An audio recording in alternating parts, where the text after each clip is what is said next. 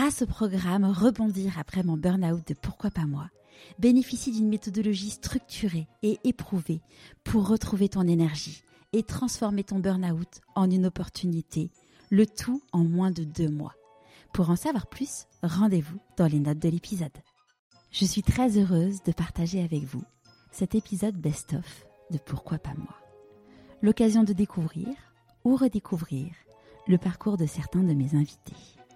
Bonne écoute il faut pas comparer ces, situations et, se laisser dire que bon, j'ai moins de raisons sur le papier d'être euh, malheureux que plein d'autres dans ce monde. Donc, je vais continuer, je vais continuer à être un bon soldat. Euh. et donc, parfois, c'est une culpabilité, genre, euh, j'ai pas le droit d'être malheureux car j'ai un bon salaire, j'ai un bon poste, j'ai machin, machin. Et parfois, c'est aussi une peur, j'ai pas le droit de changer car tout mon réseau est dans ce domaine toutes mes compétences sont dans ce domaine. Je dis, je vais repartir de zéro. Euh, j'ai écrit la théorie de la veste pour ces personnes-là. Quand on est obligé par notre circonstance d'être quelqu'un que nous sommes pas, en quelque sorte, nous sommes tous un peu rebelles. Et pour moi, la rébellion se manifeste pas pareil chez tout le monde.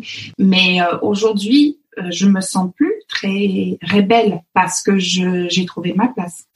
Je suis Charlotte Desrosiers Natral et je suis heureuse de t'accueillir sur Pourquoi pas moi. On a tous rêvé un jour de changer de vie. Certains ont osé écouter leur petite voix et ils ne le regrettent pas. Grâce à ces témoignages sans coupe, découvre les coulisses de leur réussite. Pourquoi pas moi? L'invitation à écouter ta petite voix. J'ai découvert Annabelle dans les podcasts Minute Papillon de 20 minutes. Mon podcast n'avait que deux semaines et je m'étais dit, oh, un jour j'aimerais beaucoup l'interviewer. Or, il y a quelques mois, une personne m'a suggéré son nom comme invité et de me mettre en relation avec elle. J'ai évidemment sauté sur l'occasion. Merci Stéphanie. J'ouvre une petite parenthèse. Si le podcast vous plaît, parlez-en autour de vous et abonnez-vous sur votre plateforme d'écoute préférée et laissez un commentaire et 5 étoiles sur Apple Podcast. Ça m'aidera énormément. Avant de fermer la parenthèse, je vous donne rendez-vous sur Instagram ou LinkedIn car Annabelle fait gagner 10 exemplaires de son livre. Allez, refermons cette parenthèse. Annabelle a grandi en Alberta dans une famille mormone. Elle a eu le courage de dire non à cette vie qui n'était pas pour elle. Son adolescence sera pour le moins compliquée. Elle part ensuite faire ses études à Toronto et atterrit à Paris. Annabelle va devenir consultante en communication. Suite à une affaire de MeToo, elle décide de se lancer dans l'entrepreneuriat. Elle est aujourd'hui entrepreneuse, conférencière et auteure d'un magnifique livre, La théorie de la veste. Je ne vous en dis pas plus, je vous souhaite la bienvenue dans l'univers d'Annabelle Robert. Bonjour Annabelle. Bonjour Charlotte. Est-ce que tu pourrais nous parler de l'objet que tu as choisi pour te présenter, s'il te plaît? J'ai choisi euh, des post-it parce que je trouve que euh, un peu comme moi, euh, au premier regard, on dit bah tiens un objet simple, mais en fait qui sert à tellement de choses.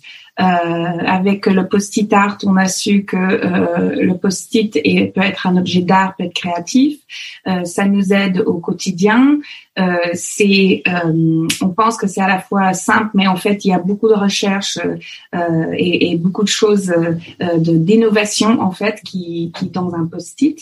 Et surtout, un post-it est utile. Et moi, ma devise, c'est faire, c'est être. Faire maintenant, c'est mieux. Euh, et, et, donc, c'est pour ça que j'ai choisi un, un post-it. Super. Est-ce que tu pourrais nous parler euh, Alors, euh, le sujet de l'enfance, c'est un sujet dont je parle dans tout, dans toutes les interviews, mais pour toi, c'est, c'est, j'ai envie de dire, un peu essentiel dans, dans ton histoire, plus que pour beaucoup, beaucoup de personnes. Est-ce que tu peux nous raconter du coup où est-ce que tu as grandi et dans quel environnement? Bah moi, j'ai grandi au Canada. Euh, pour euh, le Canada fait euh, pour je sais pas combien de fois la France, mais ma région là où j'ai grandi, qui s'appelle l'Alberta, ce qui est un peu le Texas du Canada, mais en 15 000 fois plus froid. c'est une région qui fait deux fois la taille de la France. Et à l'époque où j'ai grandi, le Canada entier était peuplé de à peu près 3 millions de personnes. Donc, imaginez deux fois la France avec 3 millions de personnes où il fait euh, moins 30 l'hiver. Et là, vous allez comprendre un peu où j'ai grandi. Donc, j'ai grandi dans un village où euh, il y en avait à peu près 2000 personnes, dont euh, une bonne partie étaient mes frères et sœurs, euh, parce que je suis l'aînée de 10 enfants. Et parfois, j'ai l'impression d'avoir deux vies, parce que ici en France et en région parisienne, là où j'habite, on ne peut pas comprendre ce que c'est de faire 100 km pour rejoindre Auchan. On peut pas comprendre ce que c'est de faire. Et, encore, je vais, euh, nous, pour rejoindre le hypermarché le plus proche, c'était 220 km. Et c'était possible euh, de, faire 100 km sans croiser une autre voiture. Il faisait, il faisait toujours guetter pour euh, des élans ou des loups ou des autres animaux qui peuvent traverser la route. Donc, ça, les Parisiens, ils ne peuvent pas, ils peuvent pas le comprendre.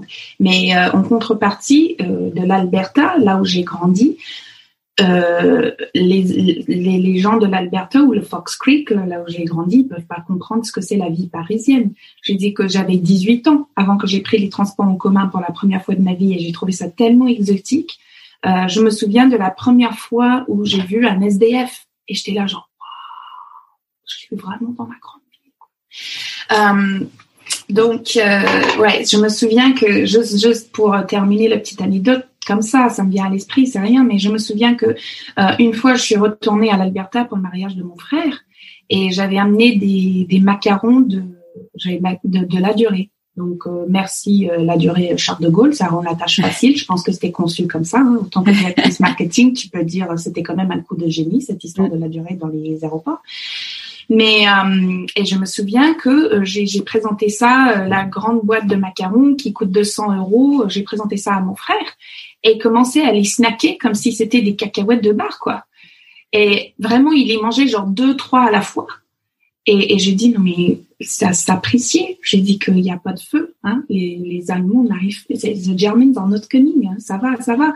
Et euh, il m'a dit ah bon? Ah ouais d'accord mais c'est vraiment des meilleurs Oreos que j'ai jamais goûté. Et je dis, ah, ouais, euh, à 3,50 dollars l'Oreo. Quoi? 3 dollars? Non, mais qu'est-ce qu'il peut faire de ces cookies pour qu'ils coûtent 3 dollars chacun, machin?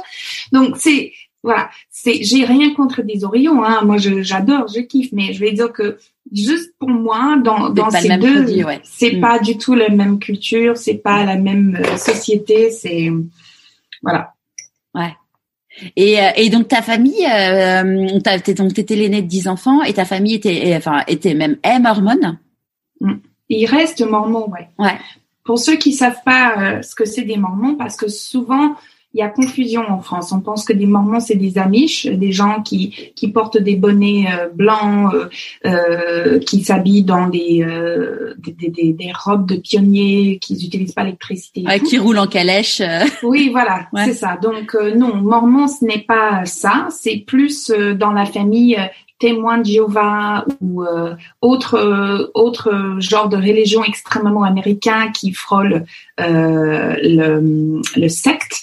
Euh, le mormonisme est un secte dans certains dans certaines cultures, mais euh, c'est une c'est un, un, un, religion américain euh, qui était commencé par un, un, monsieur américain dans les années 1800 euh, qui disait qu'il avait vu Dieu et que Dieu lui parlait à travers à travers d'un chapeau euh, pour lui aider à, à traduire des, un, un, nouveau Bible euh, qui était enterré en, en Amérique par des Amérindiens que les Mormons considèrent sont un tribu euh, perdu de l'Israël. Donc c'est voilà avec avec du recul et quand je le dis comme ça, je dis mais comment j'ai pu croire des choses pareilles? Mais quand on est né dedans, c'est tout ce qu'on connaît. Donc euh, c'est euh, moi j'ai grandi dedans. C'est un religion extrêmement patri très très lié à la patriarchie. Euh, les femmes n'ont pas le droit de participer à plein de, choses dans la religion. Euh, c'est vraiment mal vu pour une femme de, travailler, euh, d'avoir une carrière, d'avoir de l'ambition. C'est si ma mère, elle a toujours été femme au foyer et qu'elle a dix enfants et que mes sœurs et mes frères, ils ont aussi beaucoup d'enfants et aucun de leurs femmes travaille. C'est c'est c'est au, au cause de la religion, la religion. Et toi, euh, toi petite fille, euh, t'étais euh, t'étais un peu rebelle? J'ai toujours été un peu rebelle, mais je pense que en fait, tu vas me dire ce que tu en penses, toi qui es l'experte dans le sujet, mais en fait, quand on est obligé euh, par notre circonstance d'être quelqu'un que nous ne sommes pas, en quelque sorte, nous sommes tous un peu rebelles. Et pour moi, la rébellion se manifeste pas pareil chez tout le monde. Moi, ma rébellion, elle est très liée à la colère parce que c'est comme ça que je me défends. Quand je me sens trahi, je suis en colère. Quand je me sens frustrée, je suis en colère. Donc, euh, j'ai même dû travailler euh, ma colère parce qu'elle peut être même toxique pour moi et pour, euh, pour mon entourage. Euh, mais, mais pour moi, deux qu'on force quelqu'un d'être quelqu'un qui n'est pas en fait on va avoir une rébellion. Et euh, cette rébellion, ça peut être de la passivité. C'est-à-dire que euh, voilà, on a tous cette image de euh, la fonctionnaire qui déteste son job, qu'elle se, elle s'éteint le cerveau pour ses 35 heures et non pas 35 heures et 3 minutes, hein, 35 heures et encore et que sa vie commence euh, quand le week-end commence et sa vie commence en vacances. Donc cette passivité, genre euh, whatever, je vais pas m'investir dans mon job, pour moi c'est une rébellion aussi. Hein. Ça se trouve juste que moi ma rébellion elle est très euh, volcanique et très sanguine. mais aujourd'hui je me sens plus très rebelle parce que j'ai trouvé ma place. Ouais. Mais je, je suis complètement, euh, je suis complètement d'accord avec toi. C'est sûr que quand on n'est pas, euh, quand on n'est pas aligné avec qui on est, euh, ça crée un déséquilibre. Et, euh, et, donc ce déséquilibre, ça va être, euh, il va y avoir des effets euh, à la fois sur le corps, le corps qui va nous parler. donc à chacun, il va parler de façon différente. Et puis également, en effet, sur le comportement, parce que il y en a en effet, ça va être de la colère. Moi, je sais que je partage, je partage le, le, le la colère. Ou et tu vois, quand quand, tu, quand je t'écoutais, je me disais, je me suis quand même vachement apaisée et ça fait du bien. C'est sûr. Ouais. Et, et, donc du coup, petite fille, euh, as, assez rapidement, tu as dit que tu étais euh, athée à ta famille. Oui. Comment ça s'est euh, passé? Moi, ça s'est pas très bien passé. Hein. Laisse-moi te dire ça. Donc en fait, c'est pour moi, j'ai toujours quêté après la, la vérité. C'est-à-dire que je suis quelqu'un qui est motivé par l'efficacité, je suis quelqu'un qui est motivé par euh, la vérité, euh, je suis quelqu'un qui change d'avis tout le temps. ce que beaucoup de gens m'ont dit était un, faux de caractère. C'est c'est pas bien de changer d'avis tout le temps. Et, j'ai jamais pu comprendre ça parce que j'ai dit bah en fait quand on a une nouvelle information qui nous montre de les conclusions qu'on tirait auparavant n'étaient pas forcément les bonnes, c'est normal de changer d'avis. Et euh, je, toi et moi, euh, Charlotte, je pense qu'on a une chance énorme, et c'est d'être né dans un tout petit minuscule euh, parenthèse de temps où on a pu connaître la vie sans Internet, mais vraiment sans Internet, et voir euh, l'effet que l'Internet a pu avoir sur ce monde. On est la seule génération qui va pouvoir faire ça. Et, et pour moi, nous sommes un, un, espace de, euh, de, de, de, trésor euh, sociologique qu'il faut euh, nous, nous, nous, il faut inquiéter après nous. non, c'est pas ça, enquêter. Voilà, mmh, euh, parce que euh, on est la seule génération d'avoir connu ça. Et ça a impacté euh, tout le monde, comme avoir plus d'informations impacte tout le monde. Et donc, je me souviens où la première fois où je suis allée sur Internet, les premières requêtes que j'ai fait sur Internet, c'était sur le Star Trek, parce que c'était mon série préférée, et ça reste mon série préférée. Euh, et le deuxième chose, c'est que je me suis dit, bah tiens, je vais poser mes questions de religion Internet, parce que c'était la première fois où j'ai eu affaire à quelqu'un qui allait me répondre, qui n'était pas de ma religion, qui n'était pas euh, l'évêque de la paroisse, euh, mes parents, etc et j'étais j'ai tombé de haut quoi. J'ai tombé de très très haut. Donc euh, tous les choses sur euh, le fondateur du mormonisme qui est en fait un pédophile euh, qui avait euh, se marié avec des filles d'11 ans 12 ans 13 ans qui avait des des, des dizaines de de femmes mais des des trucs horribles quoi. Donc ces choses que la religion m'a cachées. Ouais. et là c'était le début. Et, et je dis non mais c'est pas possible. T'avais quel âge à cette époque? Oh, peut-être 15 ans, 14 ans, ok, 13 ans. même avant. Mais même avant, euh, j'étais athée sans savoir ce que ça veut dire parce que je me souviens que j'ai posé la question, je dis mais comment est-ce possible qu'il y a des enfants qui meurent de faim en Afrique? Et j'avais des réponses genre euh, mais c'est leur lot. Voilà, c'est le lot qui ont été tirés. C'est comme ça que Dieu euh, a décidé de, de leur challenger. Je dis mais challenger, on challenge pas un enfant de 3 ans avec est-ce que vous avez envie de manger ou pas? Je dis mais c'est quoi cette histoire? Et donc à 11 ans, euh, je savais que soit Dieu n'est pas très sympa en fait. Ok, donc soit euh, voilà, je je n'avais pas ce genre de langage, mais soit il est un peu sadomaso en fait, soit il est pas puissant, soit il est impuissant d'aider ces pauvres enfants qui, qui ne méritent rien et tout. Donc euh, déjà, j'ai dit, hmm, j'adhère pas trop à cette histoire. Et, euh, et ça, à chaque fois euh, qu'on allait à la messe, il y avait, euh, il, nous enseignait que quand Jésus revient, il va nettoyer la terre et donc tous les homosexuels vont être brûlés vifs et tout. Je dis, c'est quoi cette histoire? Et, et, donc moi j'avais des questions, des questions. Donc tout le temps c'était Annabelle, non, arrête de, arrête de poser des questions. Il faut avoir de la foi. Et chaque fois que je me levais la main comme ça, c'était non, il faut pas. Donc euh, là et, là avec le coup d'internet, c'était la coup de grâce, c'était bon quoi. Et donc euh, quand j'ai commencé à, avoir ce genre de questions et quand quand, quand j'ai rebellé en quelque sorte contre euh, ce que les Mormons voulaient que que je croie et euh, ça s'est pas très bien passé. Donc j'étais mise dans une famille d'accueil. Donc du coup tes parents, ton tes parents t'ont ouais, ils m'ont sorti de la famille ils m'ont mis dans une famille d'accueil euh, mormone, un, un première, et, euh, et, ça se passait bien. Donc euh, le famille d'accueil dit bah elle est pas, elle est performante, elle a 20 sur 20 en tout cette fille. Je je vois pas pourquoi elle n'est pas avec ses parents, etc. Et donc je suis revenue et ils m'ont ressorti à nouveau. Ils m'ont mis dans une autre famille d'accueil. Euh, ça s'est pas très bien passé. Il y avait il y avait des, des abus, il y avait des choses que ça ça devrait pas arriver à des enfants. Et euh, donc plus vite euh, le plus vite possible. Donc l'âge légal on peut partir de chez nous, c'est 16 ans en Alberta. Donc euh, à 16 ans je suis partie. j'ai j'allais dans le sud de ma région et j'ai vécu avec mes avec mes grands-parents. j'ai terminé mon bac là-bas. Je, je travaillais dans la euh, dans le, le, hypermarché du, de la ville pour, pour, pour me nourrir, pour payer ma vie, etc. Et, et je suis partie comme ça.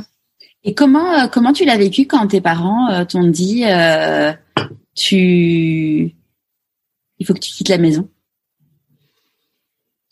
En quelque sorte, c'est c'est euh, c'est avec le recul en fait que que j'ai pu avoir des réactions à ça et euh, comme n'importe quelle personne qui, qui a vécu euh, des traumatismes, en fait, c'est euh, c'est après euh, qu'on voit ce qui nous fait des traumatismes. Et donc, euh, dans un traumatisme, le plus important, c'est de survivre. Et je trouve que le, le corps et le cerveau est très fort euh, pour faire un espace d'autopilote, genre, oups, ok, très bien. il y a une question de survie, donc là on va se mettre en autopilote. Et, euh, et, donc ça sort. Après, euh, j'ai eu un, ami qui est psychologue qui m'a dit Annabelle, le corps traverse l'adolescence euh, quand tu es ado, le cerveau traverse l'adolescence quand tu es dans tes années 20 et l'esprit traverse l'adolescence quand tu es dans tes années 30. Et je ah trouve que c'est assez euh, bien dit en fait parce que euh, c'est vrai que les années 20, euh, c'est qui suis-je, comment fonctionne mon cerveau, etc. Et les années 30, c'est euh, comment est-ce que euh, comment est-ce que je, je peux être en lien avec qui je suis et mon mon mon, mon âme en quelque sorte. Si je peux dire ça. Et, et donc j'ai j'ai foncé en fait. J'ai toujours su que euh, l'éducation et l'école allaient me, me sauver, euh, même si euh, quand je suis arrivée à mes études de, de communication, finalement, j'ai pas pu les valider parce que les études au Canada, ça coûte cher. C'est pas comme ici. Je vais dire que ici, voilà, si vous avez la fac, mm. vous pouvez vous en sortir. C'est après avoir acheté tes livres et tout, non, non. non, au Canada, c'est pas ça. C'est bah, parfois ça peut être 10 000 euros par trimestre. Donc si on est seul à les payer, je me souviens, hein, j'ai travaillé, je faisais mes études. Le matin, je travaillais autant que waitress, comment dire ça Serveuse serveuse euh, dans un grand hôtel à faire le petit déjeuner. Ensuite, femme de chambre, du coup. Ouais. Euh, je, non, pas dans les chambres, dans le restaurant. D'accord. Et euh, après, euh, j'allais faire mes cours, donc euh, de 11h30 à à peu près 14h30. Ensuite, je revenais de 15h à 18h. J'ai travaillé à vendre des petites culottes dans un boutique de, linge, de la, lingerie. Et après, le soir, je travaillais dans un bar euh, voilà, donc j'ai trois jobs, plus y aller à l'université. Toronto, je suis allée à Toronto parce que j'avais envie d'une grande ville. Et, euh, et, mais c'est pas donné, c'est un peu le New York du Canada. Donc, euh, je me souviens que, voilà, à la fin, euh, mon école m'a dit, Madame, ça fait deux trimestres que vous n'avez pas payé, euh, etc. Vous pouvez pas valider votre diplôme. Je vais, tant pis tant pis, je vais aller en France. J'avais la possibilité de, de faire un programme euh, euh, avec mon école. J'avais inscrit avant. Et c'est comme ça que je suis arrivée en France. D'accord. Et, euh, et, juste avant qu'on on parle de ton arrivée en France, euh, quand, quand tu étais petite fille, euh, est-ce que tu avais des rêves ou c'était, entre guillemets, pas imaginable à cette époque-là, vu le contexte dans lequel tu, tu vivais? Ben, Moi, j'avais un rêve, c'était de vivre à New York mais en fait, aujourd'hui, jamais de la vie est-ce que je vivrai à New York. Hein? Et, et, même Paris, j'ai quitté Paris en fait. J'habite pas loin de Versailles, mais dans le forêt, euh, avec de la verdure et une maison et euh, la, la, la, boulangerie est à un kilomètre à pied. Hein. Mais euh, mais en fait, pour moi, New York représentait des gens représentait un endroit où tu pouvais être qui tu étais en fait. Euh, si tu étais euh, gay, bah à New York c'est pas un problème. Si tu as des cheveux roses, mais à New York c'est pas un problème.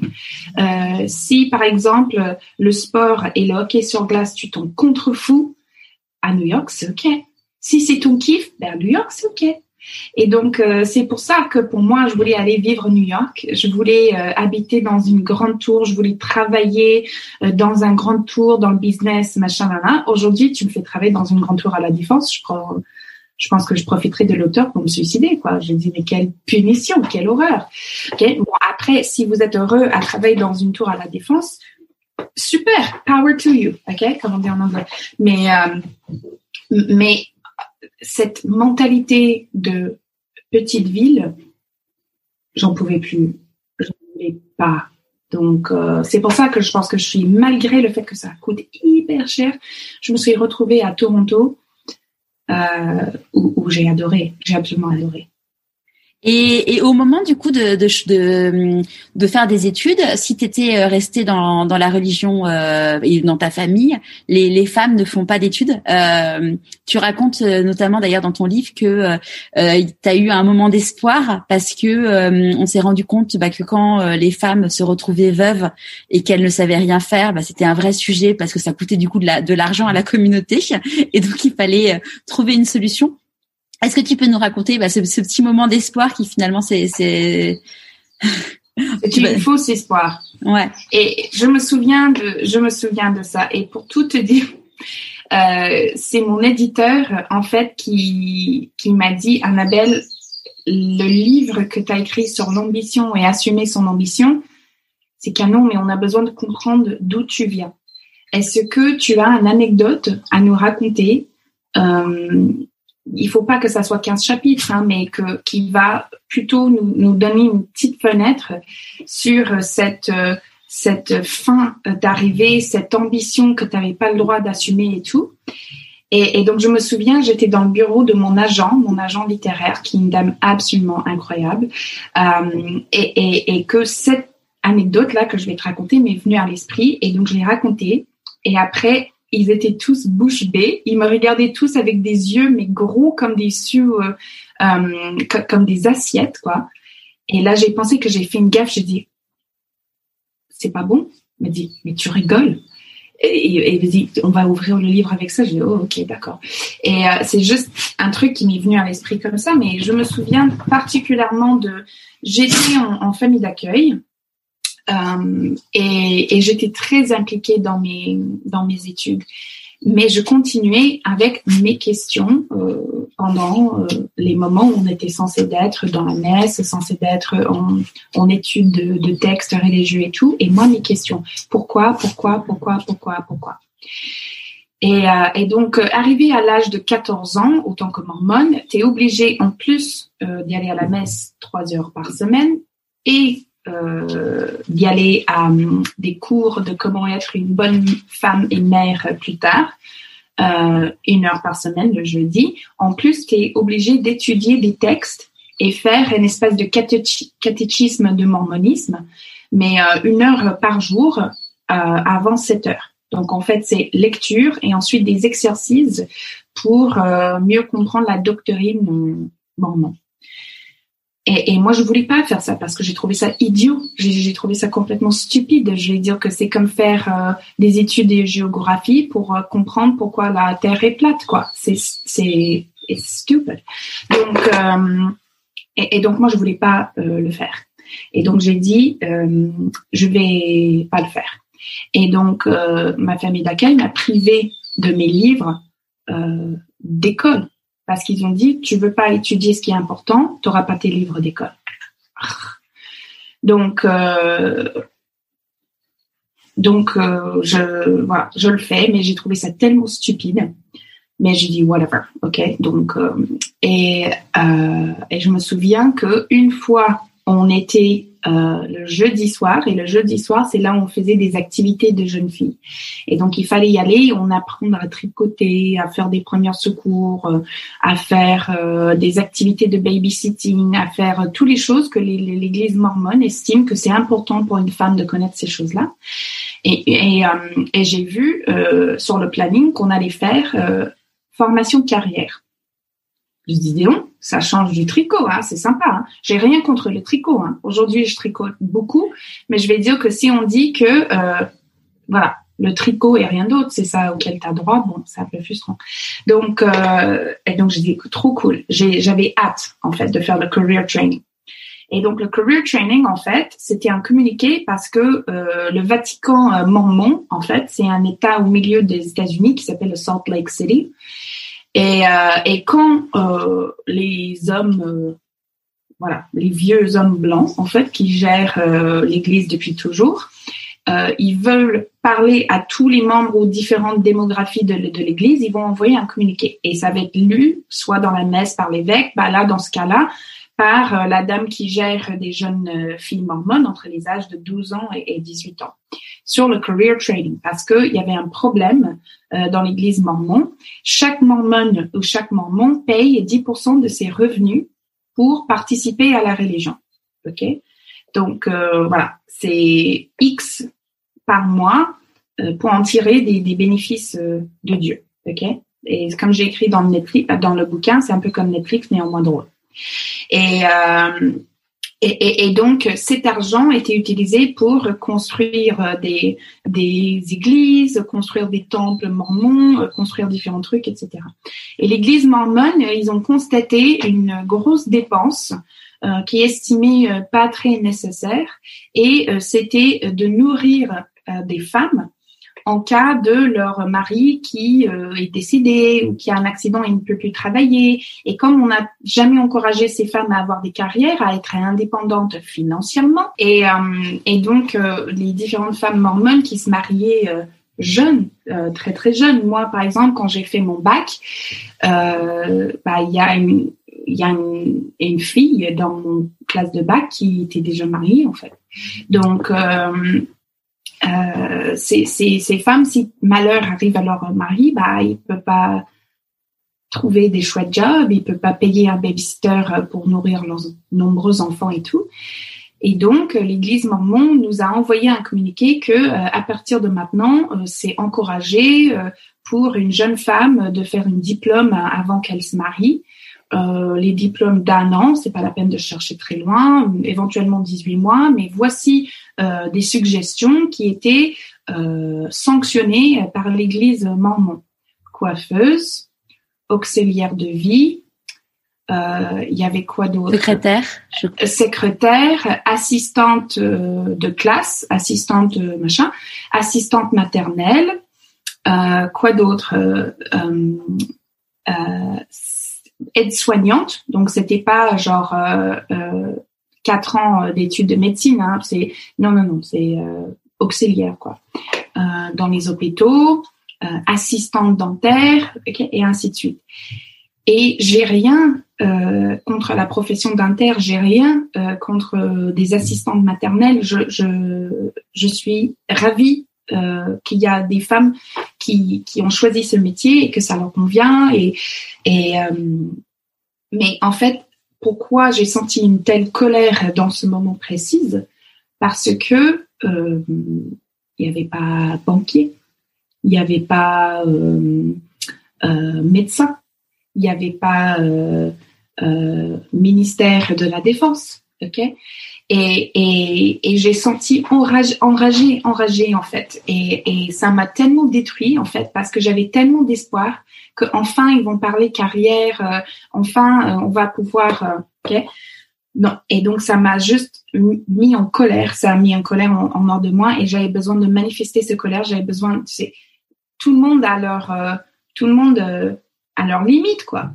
Et, euh, et donc le dimanche, j'ai planifié une espèce de manif que j'allais faire toute seule. Euh, arrivé l'heure de la messe, moi je suis aux premières prières de la messe où tout le monde ferme les yeux. Euh, moi, je suis sortie discrètement comme un psychopathe en fait parce que j'avais dans mon sac euh, mes cours de mormonisme avec euh, les bibles mormons, les textes sacrés, machin là, et des allumettes et de la laque. Et j'ai creusé un trou dans la neige devant la grosse baie vitrée de de l'église et j'ai foutu le, le, bible, le machin, là, j'ai bombé tout de lac, je l'ai allumé, je jette le bombe de lac et je reprends ma place euh, dans la messe. Évidemment, euh, quelques minutes plus tard, ça s'explose. Mais petite explosion, je vais dire que c'est pas. oui, voilà, c'est pas, pas C'est pas comme au Liban, quoi, ouais. Oui, non. Et euh, non, et, et, et, mais quand même, ça, ça fait une petite explosion, ça fait un peu de feu, et donc euh, tout le monde euh, sort pour voir ce qui se passe et tout. Et il y avait de la neige jusqu'à mes hanches, donc il suffisait, il, suffisait de le couvrir de neige et, le feu était éteint. Hein. Mais on, le l'évêque il dit mais qui, qui a fait ça? Et donc euh, moi je me souviens j'ai dit que en fait là il m'offre un cadeau parce que ce que je voulais c'est que les gens qu'ils m'entendent que les gens m'entendent. Et donc je mets à côté euh, des, des, cendres de, de, de textes secrets. C'est euh, et, et, je me suis croisé les bras comme ça. Je dis bah, c'est moi. Voilà. C'est moi. Et, et j'étais punie euh, sévèrement. Et j'avais encore plus l'étiquette genre euh, enfant perdu, euh, mais je m'en fichais en fait parce que là j'ai compris en fait que euh, tu vas pas m'avoir en fait, vous allez pas m'avoir.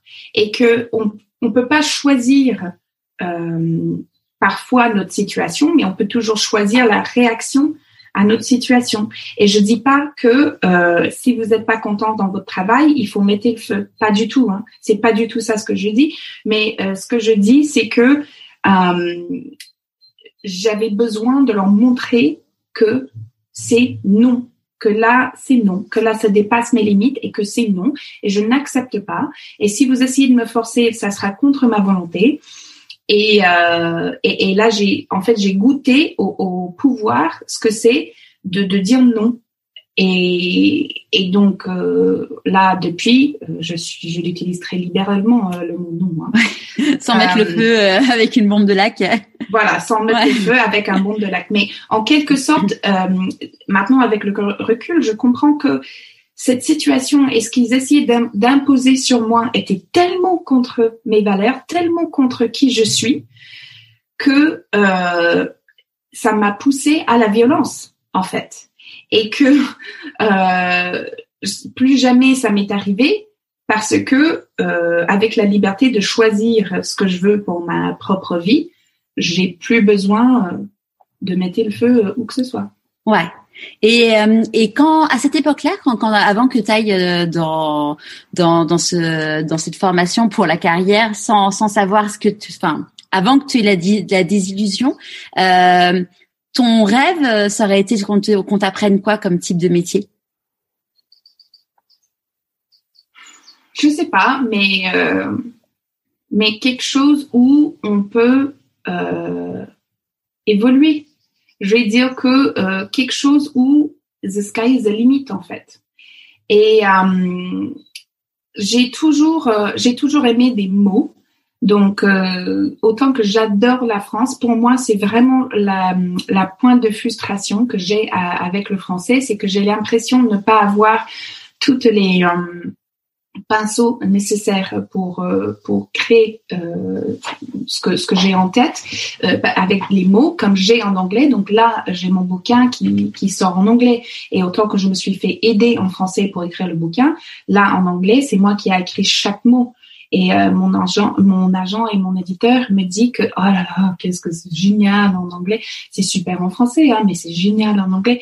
Euh, donc j'ai toujours su que ça allait avoir quelque chose avec les mots. J'ai fait des études de communication, j'ai fait des études de journalisme. Euh, j'ai vu ce que les journalistes gagnaient en moyen, donc j'ai changé pour être plus corporate. après, il fallait me comprendre, il fallait tester le corporate pour voir que c'est pas du tout ça ce que j'avais envie de faire. J'ai tout ça auquel j'avais envie de dédier ma. Comment tu, comment tu t'en es rendu compte que c'était pas pour toi du coup euh, ça? Ben, en fait, euh, j'ai eu la chance quand je suis venue en France euh, d'avoir un super job, mais un cadeau du ciel, mais vraiment un cadeau du ciel. J'étais prof d'anglais pour des dirigeants très haut placés. Donc, en quelque sorte, une petite gamine de 24 ans euh, toute la journée aller donner des cours à des comités de direction euh, des plus grandes sociétés françaises. Euh, et, et, et, en fait, ça, ça m'arrivait d'avoir 5 euh, PDG dans une journée. Et avoir 5 PDG 440 dans une journée auquel j'allais faire des cours d'anglais. Mais c'est dingue, quoi. Et au début, euh, ça m'a créé un espace de faux euh, vision de Paris parce que euh, au début, moi, je donnais des cours dans des bureaux qui faisaient 45 mètres carrés. Euh, avec des vues sur l'étoile, sur la Tour Eiffel, sur le parc Monceau et tout. Et, et je dis mais pourquoi les Parisiens se plaignent? Il n'y a pas de mètres carrés. à Paris, je dis tout le monde a des chouettes bureaux, machin, n'importe quoi. Donc, mais mais en fait, voir peut, peut d'avoir un espace de, de, backstage pass, de pass VIP en quelque sorte, euh, des coulisses de la CAC 40, m'a permis de voir que euh, le business, c'est génial. Les politiques dans la business, c'est pas très génial. Et on peut pas avoir un grand business sans qu'il y a des histoires de politique, de ci, de ça, là, Et donc, ça m'a vite écuré. Euh, j'ai trouvé ça chouette de pouvoir euh, observer, euh, comprendre, etc. mais y participer, non, merci. Ouais. C'était pas, c'était pas ton truc. Et du coup, au moment où tu t'en es rendu compte, c'est, c'est le moment où tu as créé ton entreprise? Non. Donc, j'avais un job euh, ensuite, dans un cabinet euh, qui formait des hommes et des femmes euh, dans le business et la politique, dans les techniques de communication. J'écrivais des discours en anglais, j'aidais ces hommes et ces femmes à travailler leur communication. Et, je suis partie pour tout te dire pour une histoire de MeToo. Donc il y avait il y avait un, un décalage de valeur euh, avant, mais mais il y avait un il y avait un, un, un monsieur dans l'entreprise que c'est comme si euh, Gérard Depardieu et DSK ont eu un enfant quoi. Et euh, et, et qui qui pour lui voilà c'est tu me plais donc t'es pour moi et je te paye donc c'est ainsi et, et j'ai vécu six mois d'enfer comme ça en fait. Ouais. Et donc t'as réussi et comment ça s'est passé du coup le départ? J'ai annoncé que je partais. Et, euh, et il voulait pas me laisser partir. Et donc euh, j'ai dû prendre une avocate, etc. Mais je voulais pas, je voulais pas de son argent. Hein. Je voulais juste partir. Je voulais juste partir et pouvoir avoir un, ou deux mois de chômage, histoire de me retomber sur les pieds et tout. Euh, et il voulait pas. Il voulait que ma vie soit un enfer et, euh, et il a engagé euh, un, détective privé pour me suivre. Chaque fois que je quittais chez moi, euh, il y avait quelqu'un qui m'observait, machin. C'était vraiment un enfer. Euh, c'était euh, récemment la, la, journée de la femme. Ah, c'était hier, hein? Ouais. ouais et droit de la journée des droits de la femme, ouais. C'est ça. Et j'ai vu des posts en disant, euh, euh, je, pourquoi, je sais pourquoi, il faut attaquer les hommes, euh, la femme arrive à l'égalité, euh, c'est pas la peine de. Mais voilà, ce genre de discours. Et j'avais juste envie de dire, vous ne savez pas de quoi vous parlez, en fait. Vous ne savez pas de quoi vous parlez. Vous n'avez pas vécu des choses que certaines femmes ont vécues. Vous n'avez pas, vous avez aucune idée euh, ce que c'est de euh, de vivre dans une situation où euh, tu vas jamais éteindre l'égalité euh, dans ta vie. Donc, euh, selon une étude qui a été faite par Melinda Gates, on voit que l'égalité homme-femme, si on continue sur notre trajet actuel, sur notre élan actuel, bah, ça sera pas avant 2050. Donc, euh, c'est ça m'énerve en fait des gens qui qui disent que ouais, mais pourquoi on a besoin de la journée de la femme et tout.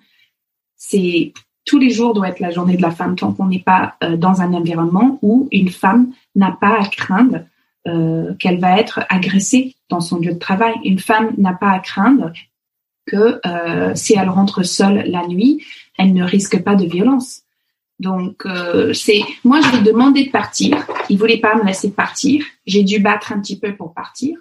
Mais en fait, quand il a compris que euh, il m'avait envoyé des SMS de cul et que j'avais ça dans mon dossier et tout ce que je voulais, en fait, c'est de partir euh, sans toucher à une centime de son fric.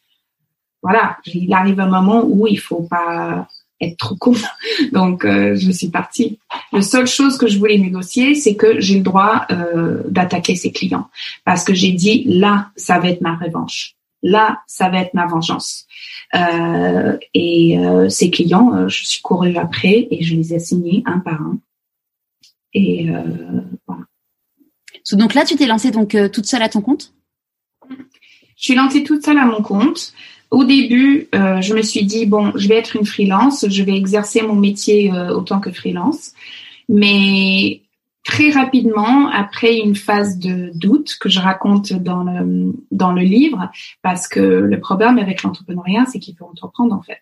Et tant qu'on n'a pas de clients on n'a pas de business on a un loisir on a un passe-temps hein. On revient à cette histoire de tricot parce que euh, autant tricoter si vous n'allez pas chercher des clients et, et générer du business. Donc ça a demandé un certain euh, effort de ma part et c'est comme ça qu'il est né le bouquin La théorie de la veste, c'est que euh, j'avais peur d'être rejetée et cette histoire euh, d'abus et cette histoire de MeToo, ça a duré six mois quand même et ça m'a fragilisée en fait. Ça m'a fragilisée. Mm-hmm. C'est euh, souvent des, des gens qui survivent euh, des, des, des attaques des attaques que ça soit physique ou sexuelle etc. Ils disent en fait que euh, on perd nos repères, on perd nos repères. Et après, euh, moi,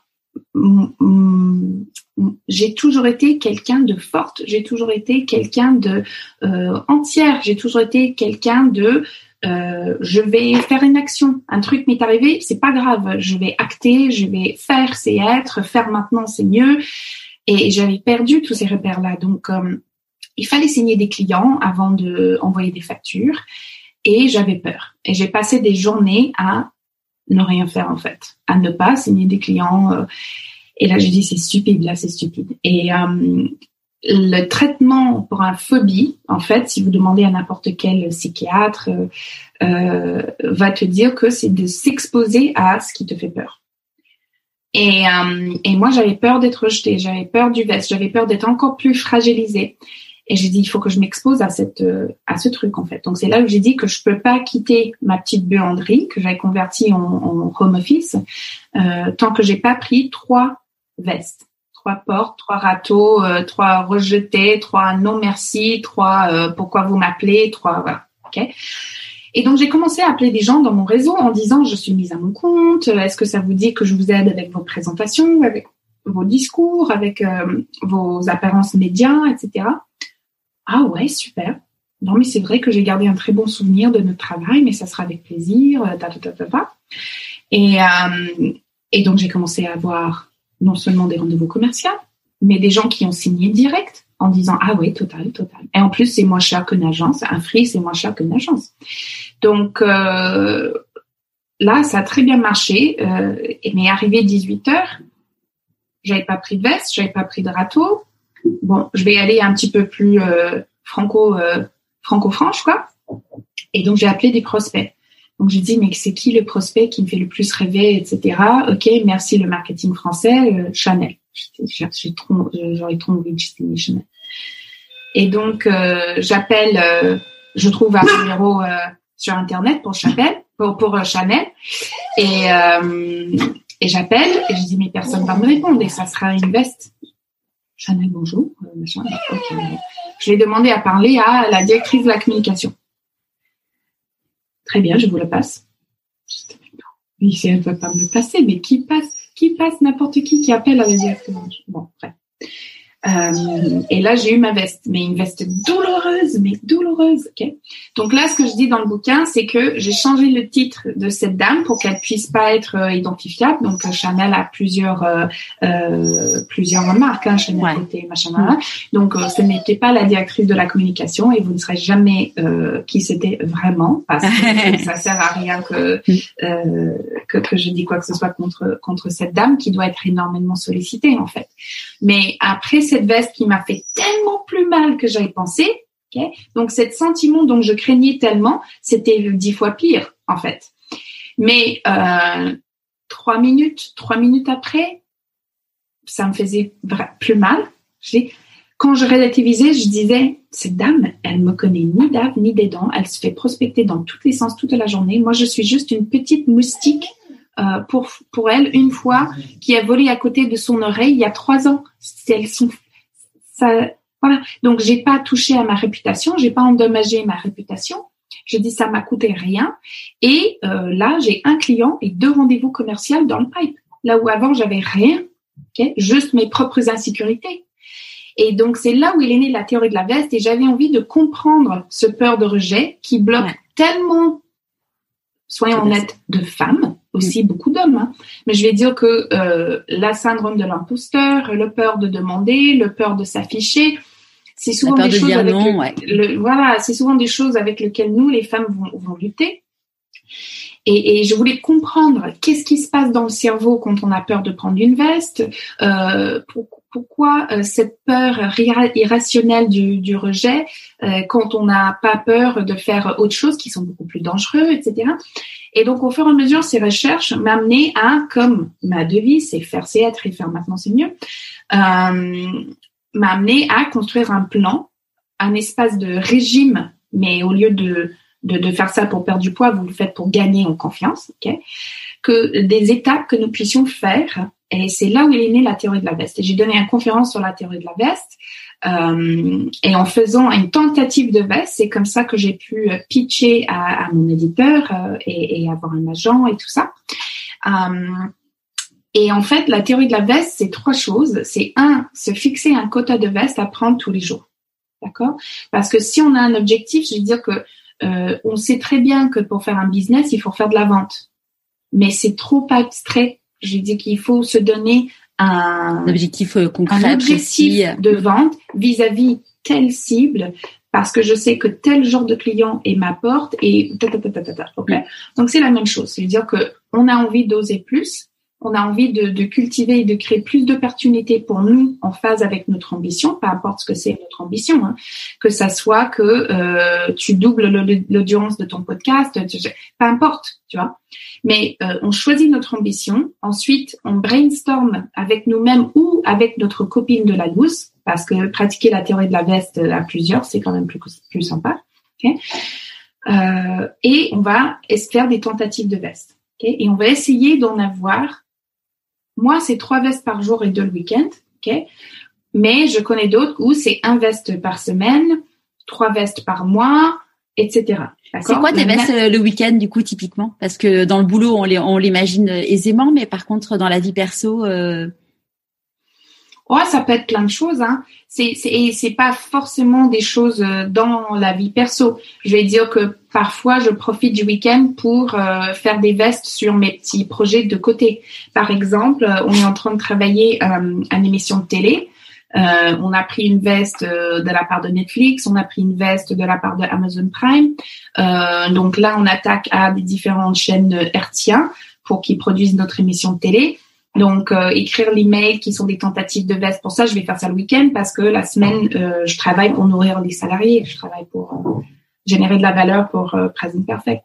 Euh, ça peut être autre chose. Par exemple, j'avais envie que qu'un de mes enfants intègre un, une école un petit peu prestigieux dans la région, etc. Donc, c'est pas cher, mais c'est difficile d'en avoir une place.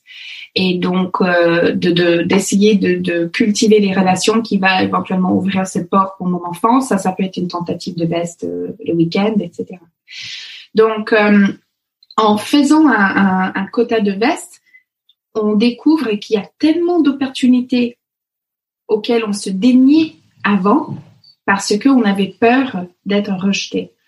Euh, on se rend compte aussi que la honte ne tue pas, que le rejet ne tue pas.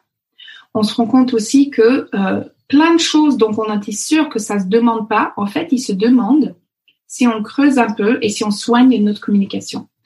Donc c'est pour ça que euh, loser pour loser, c'est la lose. Hein. Il faut encadrer cette histoire, c'est ça ce qui le rend une méthode. Et euh, les critères d'une bonne tentative de veste sont les suivants. Ils sont trop, ils sont triples. Un, il faut que vous soyez quasi sûr que c'est une veste. Parce que euh, maintenant on se fait connaissance, Charlotte, tu vois. Euh, si demain euh, je te dis, tu vois, est-ce que tu serais d'accord de me passer un enregistrement du podcast pour que je peux mettre ça dans mon dossier de presse, machin? Bah, c'est pas une tentative de veste parce que tu vas probablement me dire oui. D'accord? Eh bien non, en fait justement non. non, je blague. ok.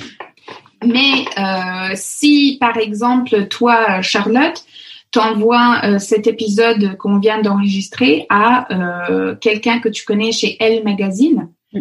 et tu leur dis que en fait j'ai découvert Annabelle Roberts dans vos pages.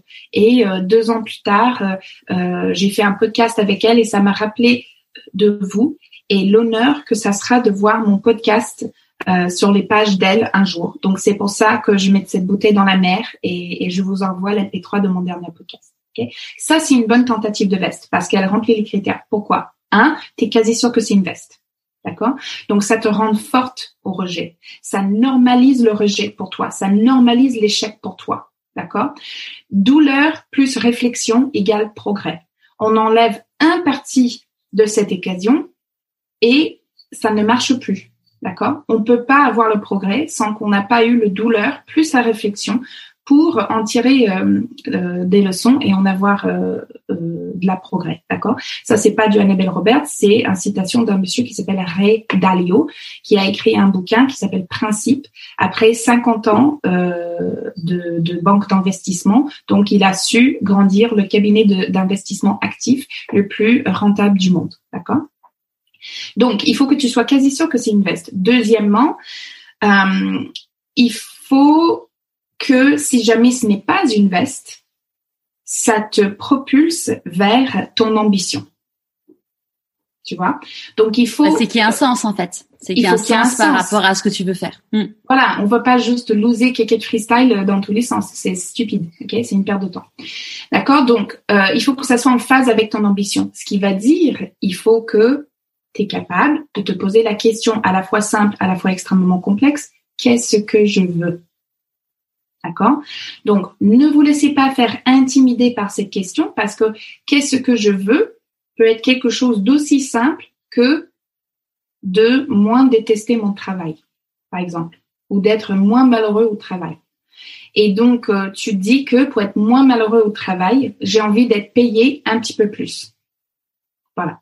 Et donc après mes recherches, je comprends que euh, être payé plus, il y a plein de choses que je peux faire, plein de stratégies que je peux mettre en place pour être payé plus. Je peux trouver un sponsor professionnel, je peux trouver un mentor, euh, je peux trouver un coach en négociation, je peux euh, euh, je sais pas. Euh, faire un benchmark euh, faire des un salaires. benchmark, voilà, faire des simulations, demander une aide extérieure, etc., etc. Ok.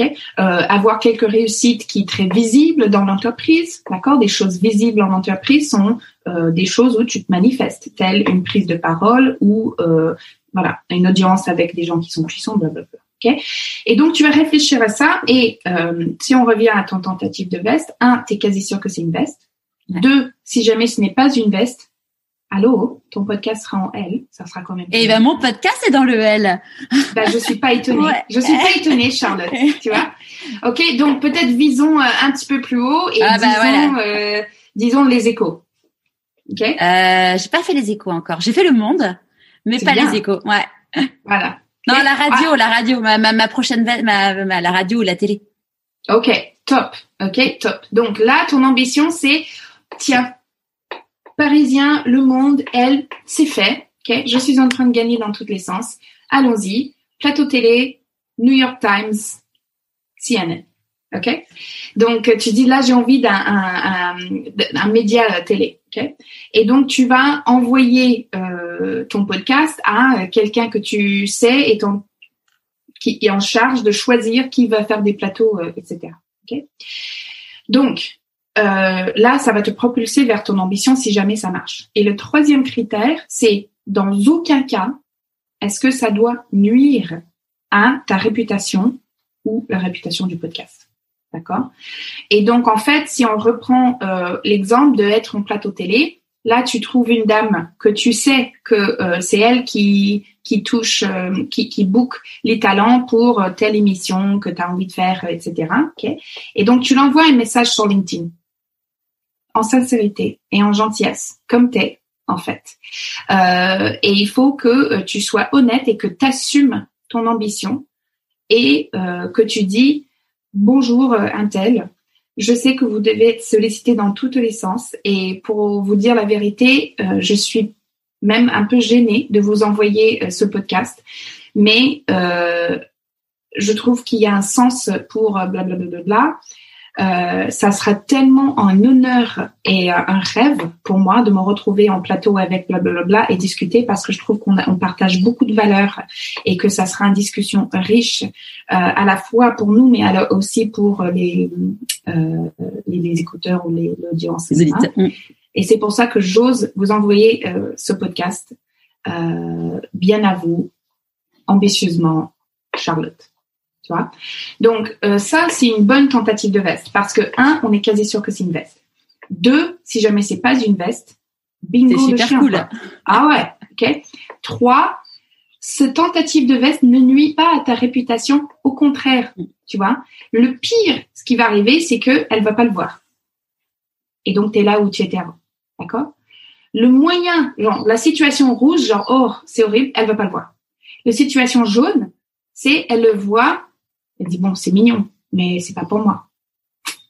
Ok, d'accord? Mais jamais elle va penser oh, mais elle est lourde. Oh, mais je vais pas écouter son podcast. C'est clair qu'elle a pas de goût, machin. Non, ça c'est des films qu'on fait tout seul. Ok? Le petite voix, elle peut dire des choses bien comme elle peut dire des choses pas bien, n'est-ce pas? Et, euh, et le scénario verte, c'est oh, quelle audace cette femme. Quelle audace. Et, en plus, elle a tout construit de tout. C'est personne lui a donné euh, quoi que ce soit. Elle a construit son podcast de, de, de zéro avec des centaines de reviews sur la iTunes. Bravo, meuf. Ouais, why not? Super. Tu vois? Donc, euh, qu'est-ce qui, ce qui, ce qui, ce qui veut dire étudier le peur de rejet, veut dire aussi étudier la confiance en soi. Euh, ce qui est toute la, la, dernière partie du livre, parce que euh, la théorie de la veste, en fait, était inventée pour donner confiance à ceux qui ont des situations comme moi et non pas nés dans une famille de 10 enfants mormons, non. Nés dans une situation où leur ambition n'était pas congruent à leur situation. Euh, quand, si vous avez déjà entendu quelque chose genre vous ne pouvez pas être heureux avec ce que vous avez, vous avez, vous avez un CDI, il y a plein de gens au chômage, vous ne pouvez pas vous contenter de ça déjà. Okay? Euh, en anglais, on a une expression que c'est bloom where you're planted. C'est-à-dire que il faut que tu croîtres là où tu es né. Et je déteste ce discours parce que euh, il faut que tu croîtres là où tu as envie de croître. Le talent est partout, l'opportunité n'est pas. Et le traumatisme et le malheur, c'est pas c'est pas une course, c'est pas une compétition. C'est pas parce que toi tu es malheureux euh, dans un CDI où tu gagnes 5000 euros par mois euh, que euh, t'as pas le droit d'être malheureux parce qu'il y a des gens euh, qui sont au chômage qui gagnent 500 euros par mois de revenus minimum. Mm. Tu vois, c'est un ah ne efface pas l'autre. Mm. Le, On est complètement d'accord. Tu vois?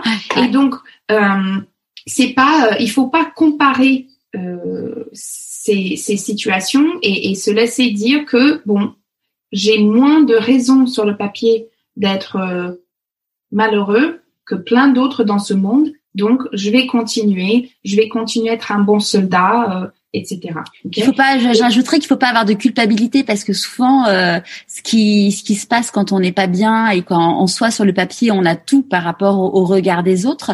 Euh, il y a beaucoup de culpabilité c'est euh, c'est se dire mais j'ai pas enfin comme tu dis j'ai pas le droit tu vois j'en parlais avec euh, Alia Cardin que j'ai interviewée qui était euh, une avocate d'affaires hyper brillante et en fait elle était pas bien en fait et et aujourd'hui si tu veux elle est romancière elle est romancière à succès et hum, et ouais ça a été difficile pour elle de quitter cette vie parce qu'elle s'est dit mais est-ce que j'ai le droit de quitter ce job de fou que dont beaucoup de personnes rêveraient? Mais oui si t'es pas heureux si t'es pas à ta place si t'es pas là où enfin, tu utilises pas tes talents, ta zone de génie. Euh, ouais, on, on, est bien, euh, on est bien là où on est, on, quand on est aligné, quoi.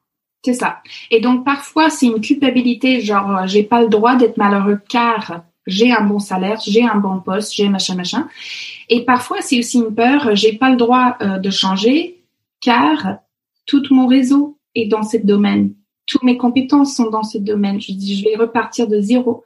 Et euh, j'ai écrit la théorie de la veste pour ces personnes-là. Ok?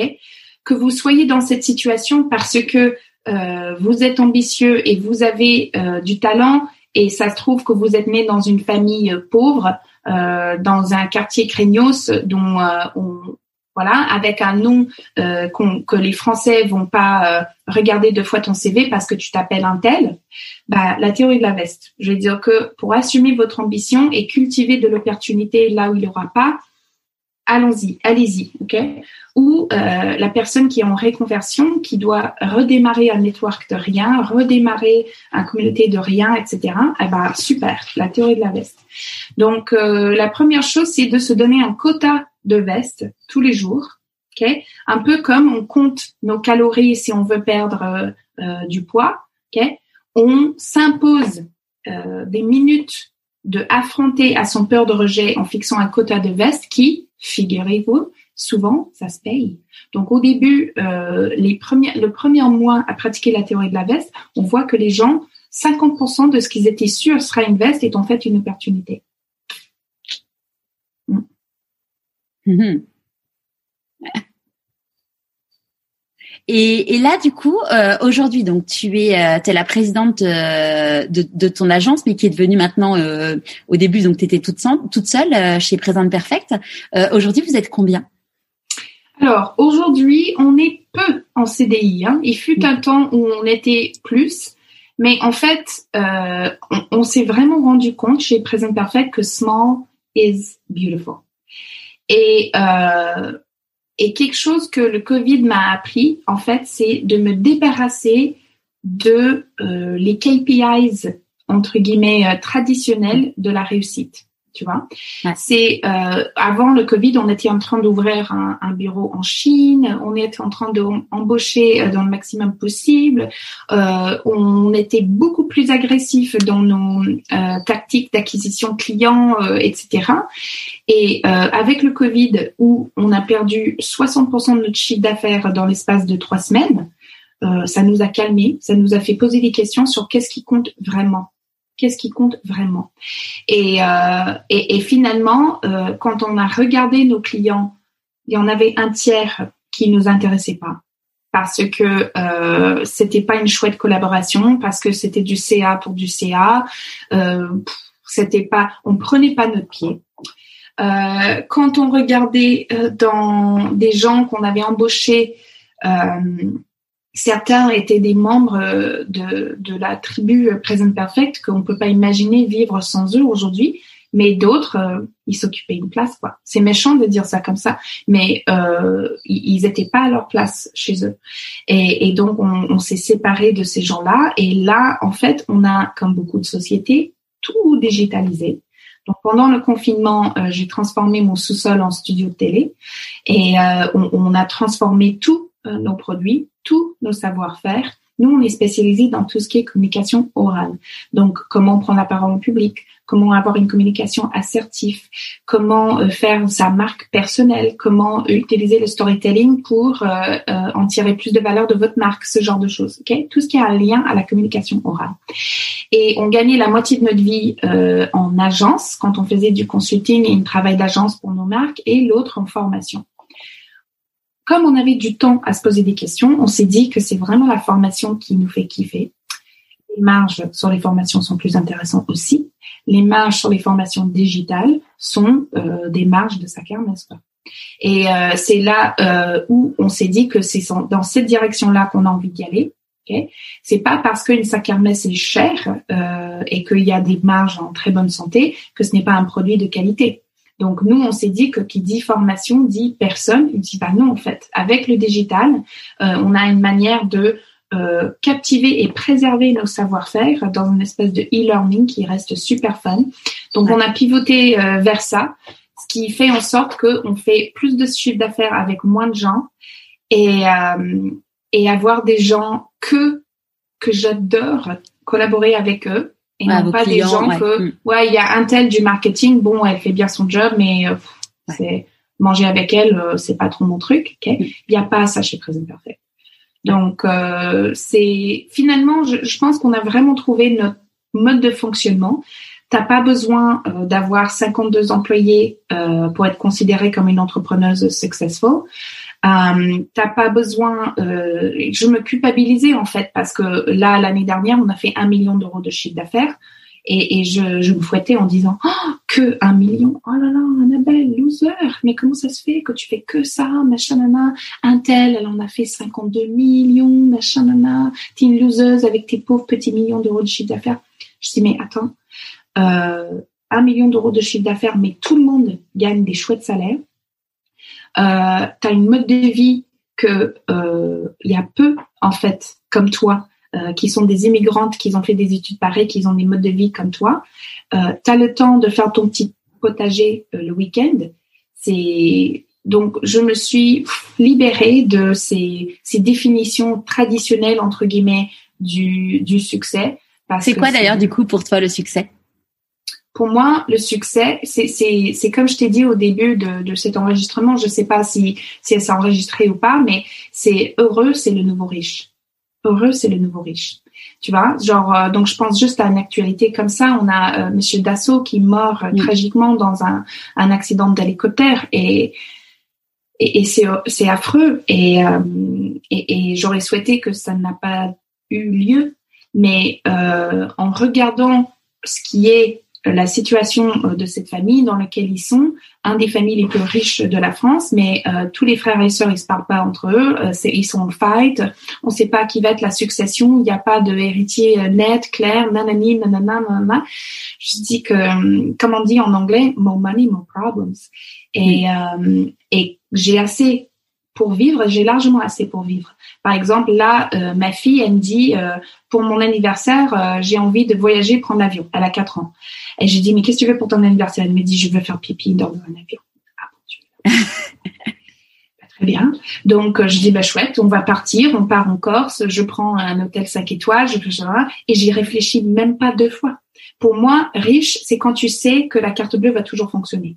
Mm. Quand tu y penses plus à ta carte bleue, en fait, pour moi, tu es riche. Qu'est-ce que tu veux de plus? Tu vois? Tu veux 15 cartes bleues qui vont toujours fonctionner? Who cares? You know?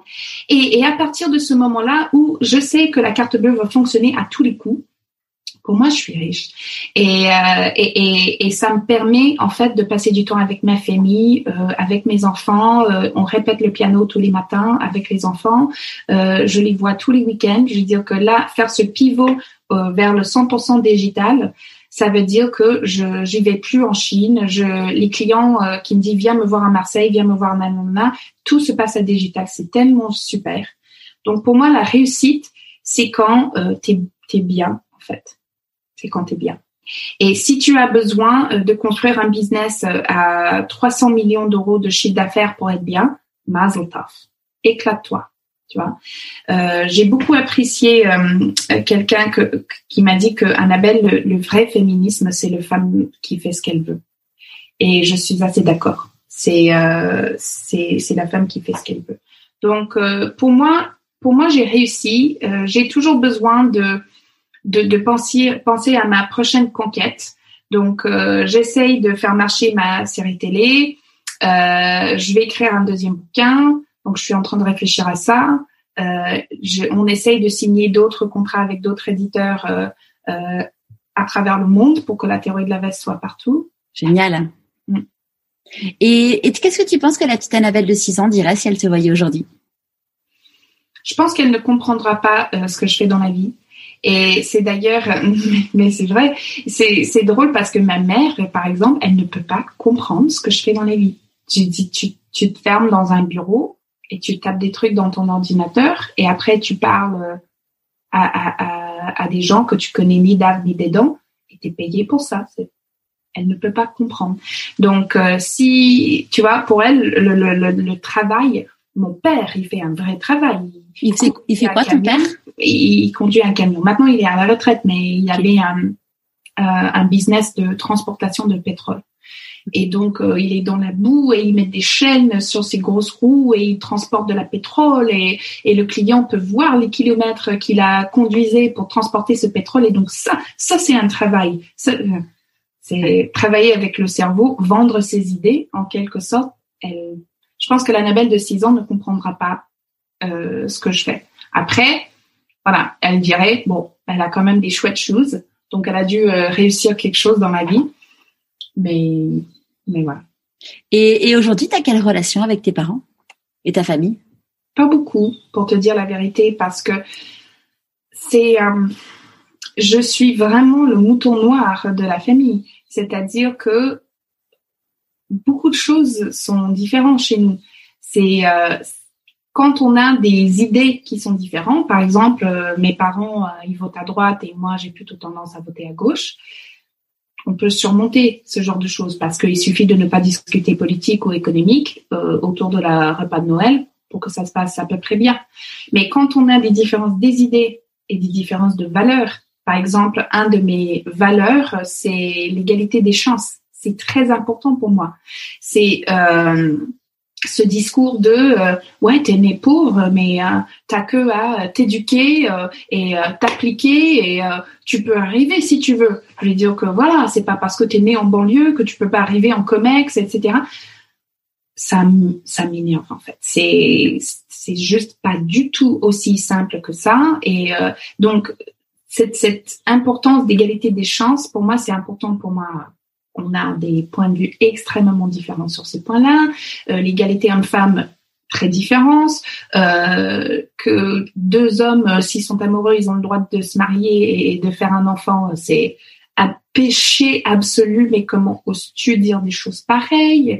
Et, donc, on n'a pas des super super relations. L'autre chose aussi, c'est que il m'a fallu être mère pour comprendre la, la gravité, en fait, ce que c'est de, de s'abandonner son enfant et de le confier à quelqu'un d'autre.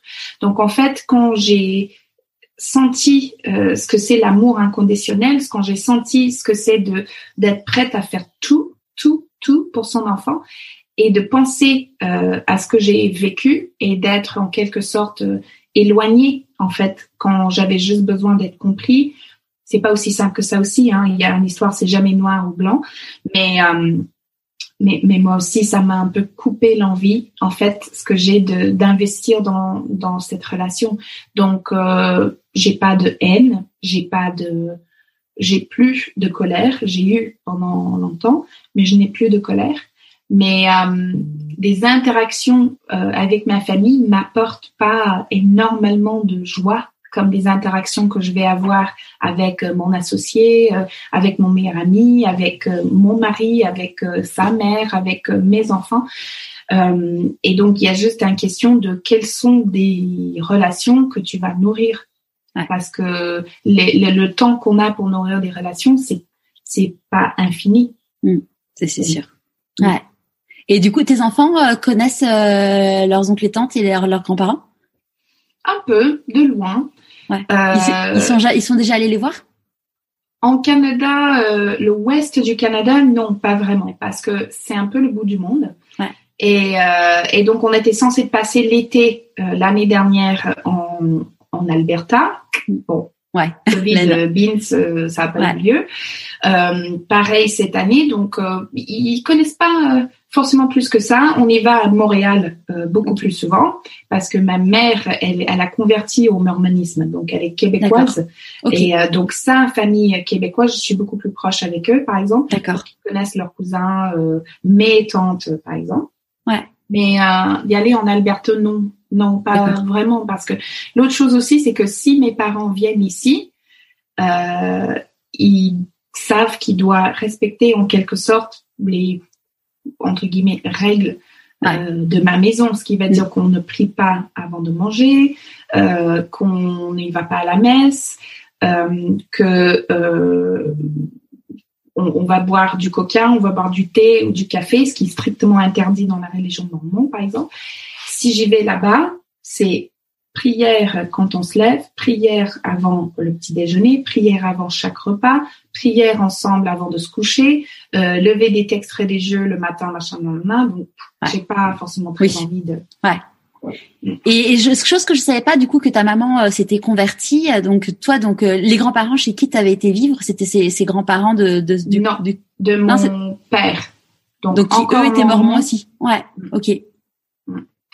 Encore mormons. Et euh, j'allais même dans un lycée euh, parce que en fait l'église euh, mormons dans les endroits où il y a beaucoup, beaucoup de mormons, tels que le Utah, l'Alberta, Idaho, euh, ce genre d'endroits. En fait, ils ont même hum, une très forte place dans le gouvernement.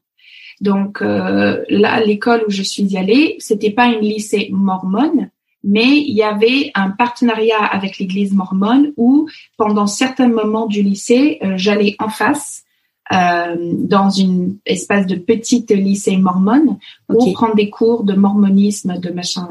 D'accord. Ouais. Dans la vie, on dit que quand on fait des choix, euh, on fait des renoncements. C'est quoi du coup euh, pour toi tes renoncements? Renoncement, ça, ça veut dire qu'on renonce à quelque chose, c'est ça? Ouais. Ouf, beaucoup, parce que euh, être mormone n'a pas que des, des avantages. Hein. Il y a une raison pour laquelle il y a tellement de femmes euh, qui restent, euh, c'est parce que euh, il y a un espace de, de sororité et fraternité que j'ai quitté et qui a laissé un énorme trou dans ma vie. Euh, je me souviens que quand j'ai eu mon premier enfant, c'était au début où je lançais la, la boîte, donc j'avais peu de clients, ce qui veut dire que j'étais presque chômeuse en fait, euh, malgré les, peu de clients que j'avais au début de l'entreprise. Et j'ai accouché mon premier enfant. Et euh, deux semaines plus tard, mon mari était dans un avion pour y aller faire un reportage à San Francisco.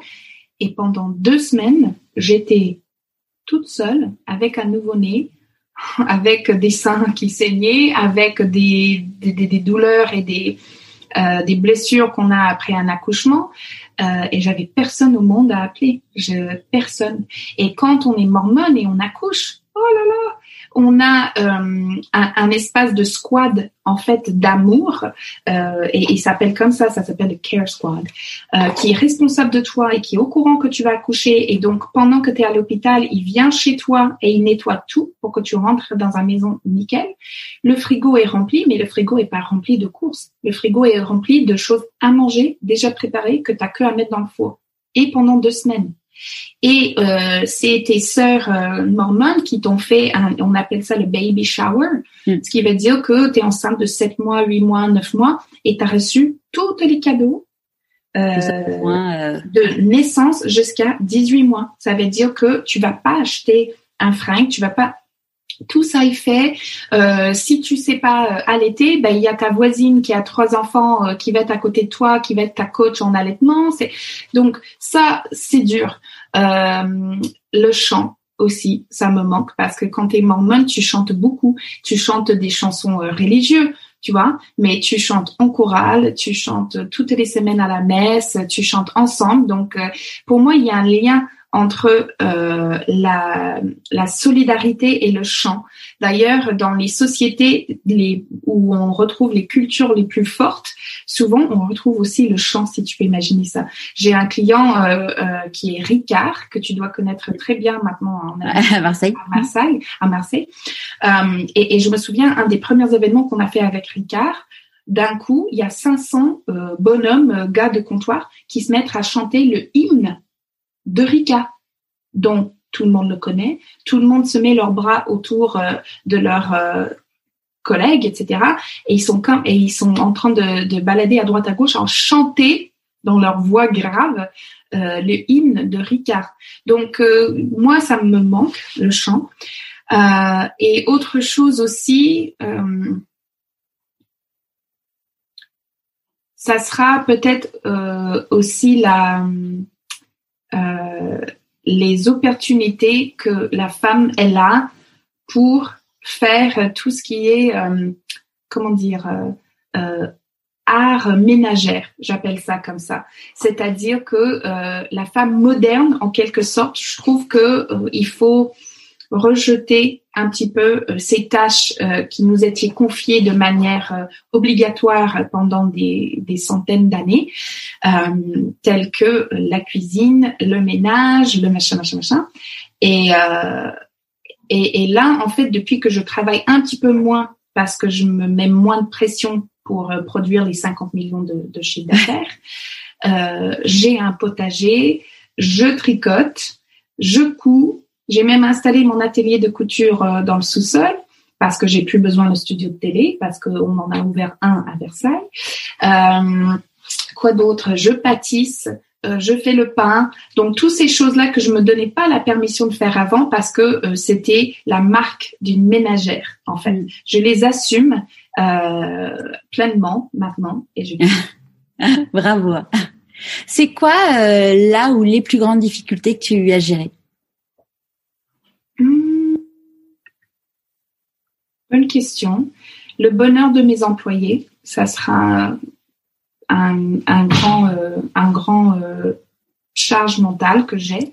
Euh, malgré le fait que je me donne la permission de travailler un petit peu moins et dégager un petit peu moins de résultats, la performance reste quand même un de mes valeurs.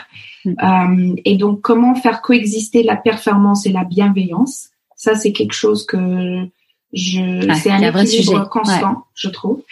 Euh, Comment tu fais du coup? Comment je fais? En fait, c'est assez simple. C'est, euh, je me dis, Annabelle, euh, il faut que tu dégages le plus de performances financières possible, mais don't be an asshole. Don't be an asshole. That's it.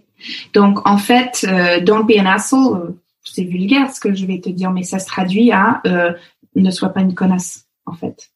Et euh, si je me dis que but numéro un, c'est dégager euh, de la perf, ok, mais avec le, le, condition de ne pas être une connasse. En fait, c'est assez facile. Donc, c'est là, on va faire du fric euh, on, a la possibilité de signer une mission de coaching euh, avec une grosse société d'énergie en Brésil, mais ça veut dire que la coach qui va assurer les coachings doit se lever à 3 heures du matin euh, pour pouvoir garder les rendez-vous. Bah, faire lever des gens à 3 heures du matin, c'est un truc de connasse, c'est pas gentil, tu vois. Après, dire que, écoutez, nous avons cette mission, nous allons facturer une prime euh, pour des horaires qui sont bizarres pour nous. Si tu es d'accord de le faire, je suis euh, d'accord de te récompenser en RTT euh, 1 fois 1,5. Euh, Après, si si si c'est pas ok, je, on refuse. Tu vois, je je suis pas je suis pas à 5000 euros près. Je suis pas à 5000 euros près. Et donc, euh, faire coexister la performance et la bienveillance, c'est un, dans un premier temps, se dire que euh, la croissance financière, si ça doit être la seule KPI pour indiquer la santé de ta boîte, t'es à côté de la plaque, t'es malade en fait. C'est euh, pourquoi est-ce qu'on est en train de voir que le capitalisme ne marche pas? C'est parce que euh, le comment on dit ça en français? Euh, Le PME, non, le, le, PIB. Le PIB, voilà, est le seule mesure de est-ce qu'une pays est en train de réussir ou pas? What bullshit? Tu vois. Ok, le PIB en Japon, super, mais si 9% de, des hommes entre 20 et 40 se suicident, euh, désolé, mais vous n'êtes pas en train de réussir là. Vous n'êtes pas en train de réussir. Donc pareil, si on fait euh, plus 30% euh, de croissance dans l'année, mais euh, j'ai deux de mes employés qui sont en burn-out, bah non, c'est voilà, c'est pas comme ça que je définis la réussite. Donc faire exister la performance et la, et la bienveillance, et aussi être sûr que mes enfants grandissent bien, quoi. Donc on, on peut facilement. Ouais, j'en ai trois. Donc si on, on a si on a eu un peu une enfance de merde, tu vois, faut le dire, euh, on peut vite surcorriger et euh, être à fond en disant que il faut que mes, mes, employés, ils ont, euh, mes, enfants, ils ont tout le machin main, et le piano, et les meilleures écoles, et ci, et ça, et l'équitation, et le machin. Et, et après, en fait, non, il faut juste leur laisser être comme ils sont, mais en, en en poussant euh, un petit peu, en disant que moi j'aurais réussi mes enfants euh, si ils sont des adultes euh, qui contribuent à, la société et qui aiment ce qu'ils font et s'ils sont heureux. Et puis voilà, c'est vrai. Pour, les auditeurs, on, expliquera que le bruit derrière, c'est le bruit du chien. Oui, c'est le bruit du chien. J'ai pris la peine d'avoir un chouette micro, machin. Au début, je dis mais Charlotte, est-ce que le son ça te va? Et après, on a le chien. C'est pardon. Mais c'était juste pour euh, parce que moi je le vois derrière, mais s'il y a une personne qui sait, il y a des bruits bizarres, c'est un chien. c'est ça. C'est ça. Euh, c'est quoi tes, tes, plus grandes peurs euh, aujourd'hui et, et, comment tu, tu les affrontes? Pour moi, euh, ma plus grande peur, c'est bon, c'est c'est un peu bisounours hein, ce que je vais te dire, mais mes relations n'ont jamais été en aussi bonne santé. Donc, euh, mon relation avec mon mari n'a jamais été en aussi bonne santé. Euh, peut-être au début quand on était en phase euh, genre nouveau amoureux et tout, mais mais vraiment on est très très proches. Euh, mon mes relations, mon relation avec euh, mon associé, je l'appelle ma work wife, euh, n'a jamais été aussi forte et en aussi bonne santé. pareil avec mes collègues, pareil avec mes enfants et avec mes proches. Donc, en quelque sorte, quand on est en haut, on, on a peur de la descente, tu vois. Donc, je, mais, mais après, comment je l'affronte, c'est que je dis logiquement, logiquement, il n'y a pas de raison que ça se passe mal, tu vois. Euh, on n'est pas à l'abri d'un cancer ou quelque chose à horrible comme ça, mais ça sert à rien de dépenser de l'énergie dans des choses dont on n'a pas le contrôle. Donc, euh, je m'empêche à avoir ce genre de pensée-là. Euh, et comment j'affronte mes peurs? Mais c'est que je je force mon cerveau à faire son job de d'organes rationnels. C'est-à-dire que euh, quand tu as un sentiment, il faut, si c'est un sentiment qui te parasite, euh, il faut savoir dire oh stop, je vais réfléchir, je vais essayer de suspendre cet sentiment qui me parasite et réfléchir rationnellement D'accord? Euh, Un peu comme euh, le peur du rejet. Ce n'est pas rationnel. Et quand on y réfléchit, en fait, c'est un peur irrationnel qui ne pose aucun danger à notre personne si on sait euh, l'affronter avec l'intelligence. Donc, c'est plus facile à dire qu'à faire. Hein. Si vous avez un sentiment qui ne vous plaise pas, il suffit de le suspendre et de, de penser rationnellement. Ouais, c'est ça la meuf, c'est trop facile. mais mais à part de ça, j'ai pas j'ai pas une réponse plus profonde que ça, malheureusement. Ah, mais c'est super. De quoi tu es la plus fière aujourd'hui? De quoi je suis la plus fière? Hmm, bah justement, la, la qualité de mes relations. Donc Dieu sait que j'en ai pas beaucoup. Donc en fait, c'est un travail que j'essaie de faire sur euh, moi-même, c'est que j'ai vraiment une intolérance pour euh, des gens que je considère être euh, cons, quoi. Et, et, et il, il, me suffit de peu, en fait, pour égarer quelqu'un de ma vie, mais complètement. Tu vois?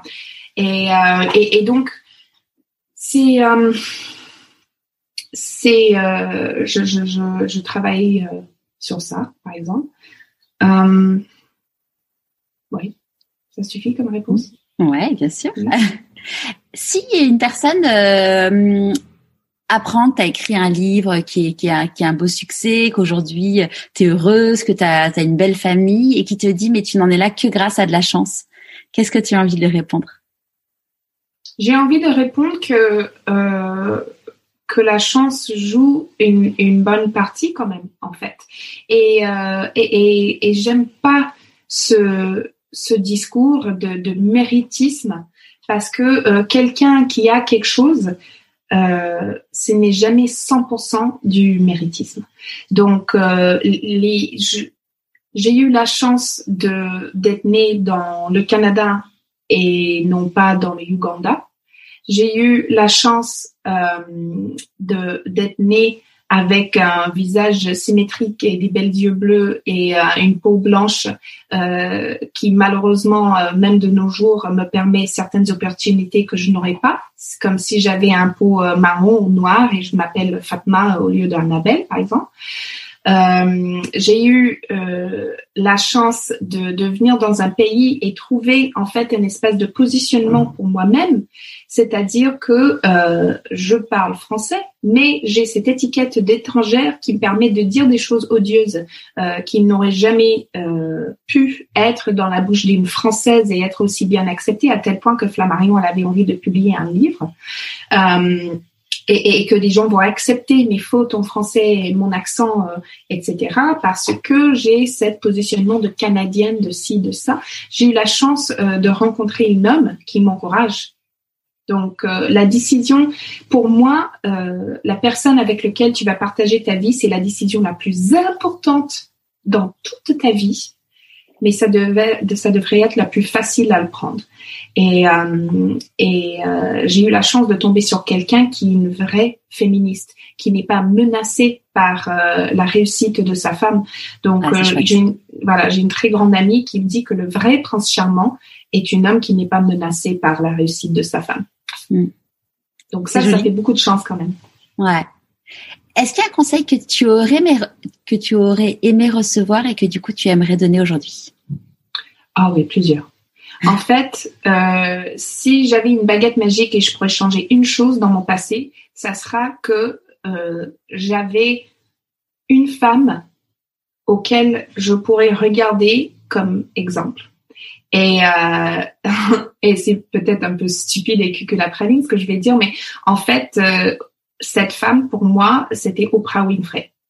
Donc Oprah Winfrey, qui était à la télé euh, partout aux États-Unis et au Canada tous les jours, et qui était une femme forte, pas mariée, avec son propre empire médiatique, etc. Donc euh, pour moi, un conseil que j'aurais aimé avoir, c'est que euh, tu peux, en fait, tu peux. C'est-à-dire que euh, t'es doué, t'es doué avec des mots, bah tu peux être autrice euh, t'es, drôle, tu dis des trucs rigolotes, bah tu peux être comédienne. Euh, t'es, ambitieuse, t'as des grandes idées, bah tu peux être entrepreneur et, euh, construire ton propre business, tu vois. Donc c'est, un peu cliché de citer Charles Sandberg dans un podcast de meuf, tu vois.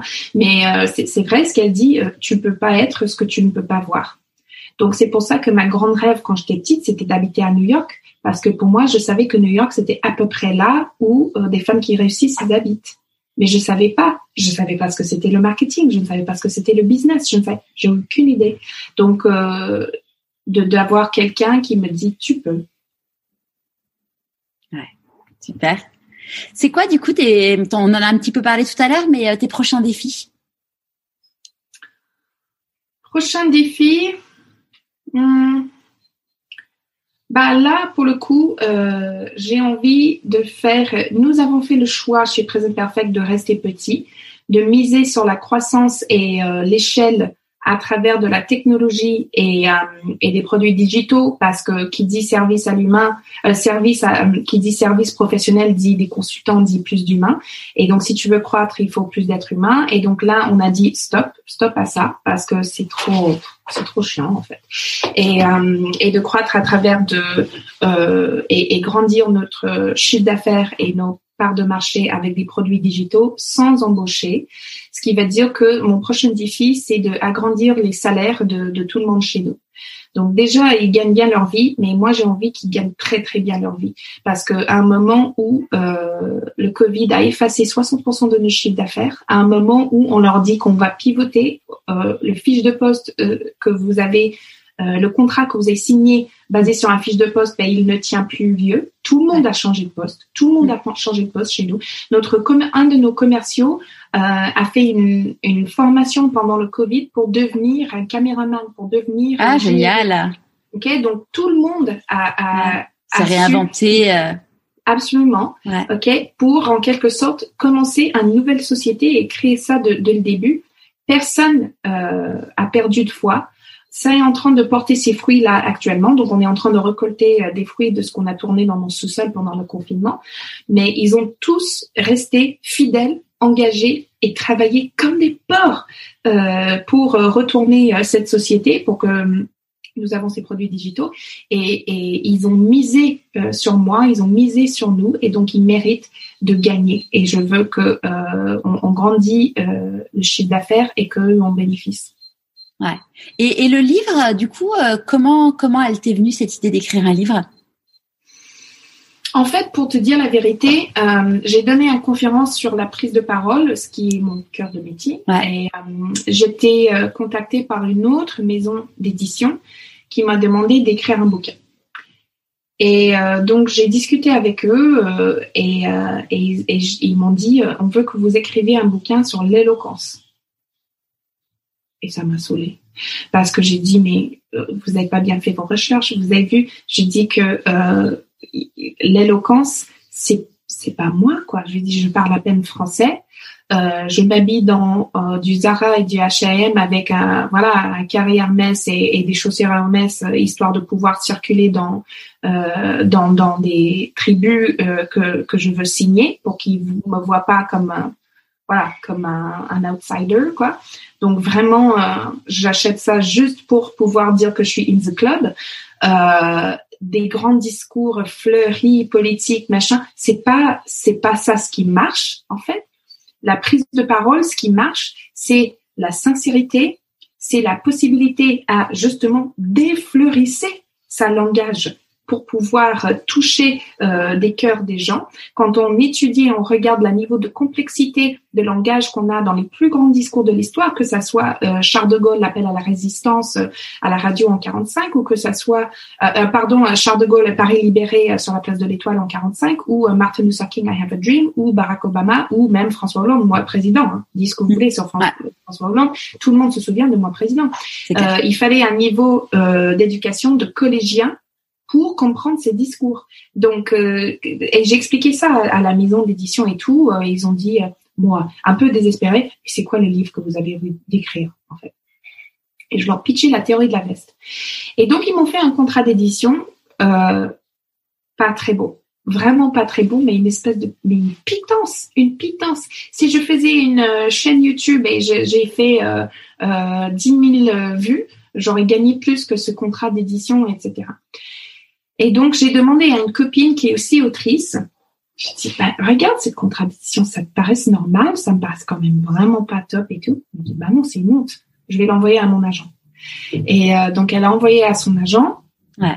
Euh, et son agent a gentiment euh, dit, mais euh, bon, j'ai cinq minutes, tu viens, tu me pitches.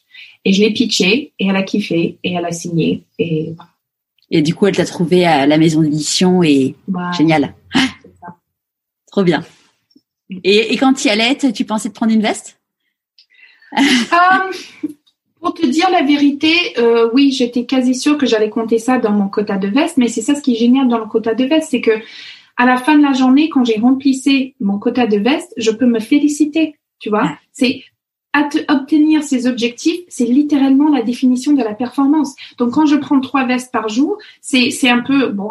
Allez, j'ai cité euh, Sheryl Sandberg. Maintenant, je vais citer Mandela. Euh, c'est euh, moi, je j'échoue jamais. Euh, soit je gagne, soit j'apprends. Donc, euh, c'était c'était vraiment ça. Je veux dire que pour moi, ça serait une veste. si c'était une veste particulièrement douloureuse, bah, je l'aurais compté comme deux. Et puis voilà. À qui as-tu envie de dire merci et pourquoi avant qu'on se quitte Pardon? À qui as-tu envie de dire merci et pourquoi avant qu'on se quitte Déjà, j'ai envie de dire merci à, mon équipe parce que euh, je suis pas une patronne euh, facile.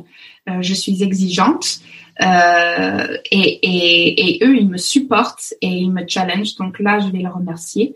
un truc bizarre et les gens parfois ils froncent le sourcil quand je le dis mais j'ai absolument envie de dire merci à ma nounou parce que sans elle euh, rien de tout ça sera possible. Non mais je te promets que c'est vrai. Je vais dire que le mais la charge mentale que je me libère en fait mm. euh, et c'est une autre point de friction j'ai envie de dire entre moi et ma mère c'est que euh, j'ai pas j'ai je cuisine seulement pour le plaisir je sais même pas comment marche ma machine à laver et j'ai pas envie de savoir. Ça m'intéresse pas. Pourquoi faire? Chacun son métier. Euh, j'ai, je nettoie pas euh, ma propre maison. Euh, je, ok? Et ce qui va dire que euh, je fais que euh, des parties de femmes au foyer parce qu'en quelque sorte le télétravail c'est très femme au foyer. Mais qui m'intéresse et dont je pense que je peux générer de la valeur. Euh, donc là, je, je dis un énorme merci à, à Cathy, qui pendant longtemps gagnait plus que moi au début, mais euh, euh, et aussi à, à mon mari euh, qui m'encourage tout le temps. À plein de monde en fait. C'est à mon agent, à mon associé, à mon éditeur, à ma maison d'édition, à la dame qui gère les publications internationales à New York, à euh, plein de gens, à l'école de mes enfants, à, à, euh, plein. Merci beaucoup Annabelle et puis euh, moi j'en profite pour remercier Stéphanie qui nous a mis en relation. Et moi, je te remercie, euh, Charlotte, parce que quelle générosité euh, dans cette interview. J'ai dit euh, quand j'ai vu deux heures, j'ai dit mais non, c'est pas deux heures. Dit, personne, personne n'interviewe quelqu'un d'autre pour deux heures. Je dis et je dis mais qu'est-ce que je vais pas avoir des choses à dire? Et finalement, ta, ta générosité et ta ta capacité à faire parler des gens, c'est évident. qu'est-ce que qu'est-ce qu'est-ce que tu foutais autant que chief marketing machin? C'est quel dommage que t'as pas pu se rendre compte dix ans plus tard qu'on aurait, pu avoir dix ans de plus euh, euh, de ta merveilleuse podcast. Donc, euh, merci à toi. Merci beaucoup, Annabelle. À très vite, j'espère. À très vite. J'espère que ce nouvel épisode vous aura plu. Envie de lire le livre d'Annabelle? Rendez-vous sur Instagram et LinkedIn. 10 exemplaires sont à gagner. Autrement, vous le retrouverez dans toutes les librairies. Je vous mets le lien sur le blog pourquoi-pas-moi.co. Nous nous retrouvons jeudi prochain pour le cinquantième épisode de Pourquoi pas moi avec l'incroyable Raphaël Giordano. Au revoir.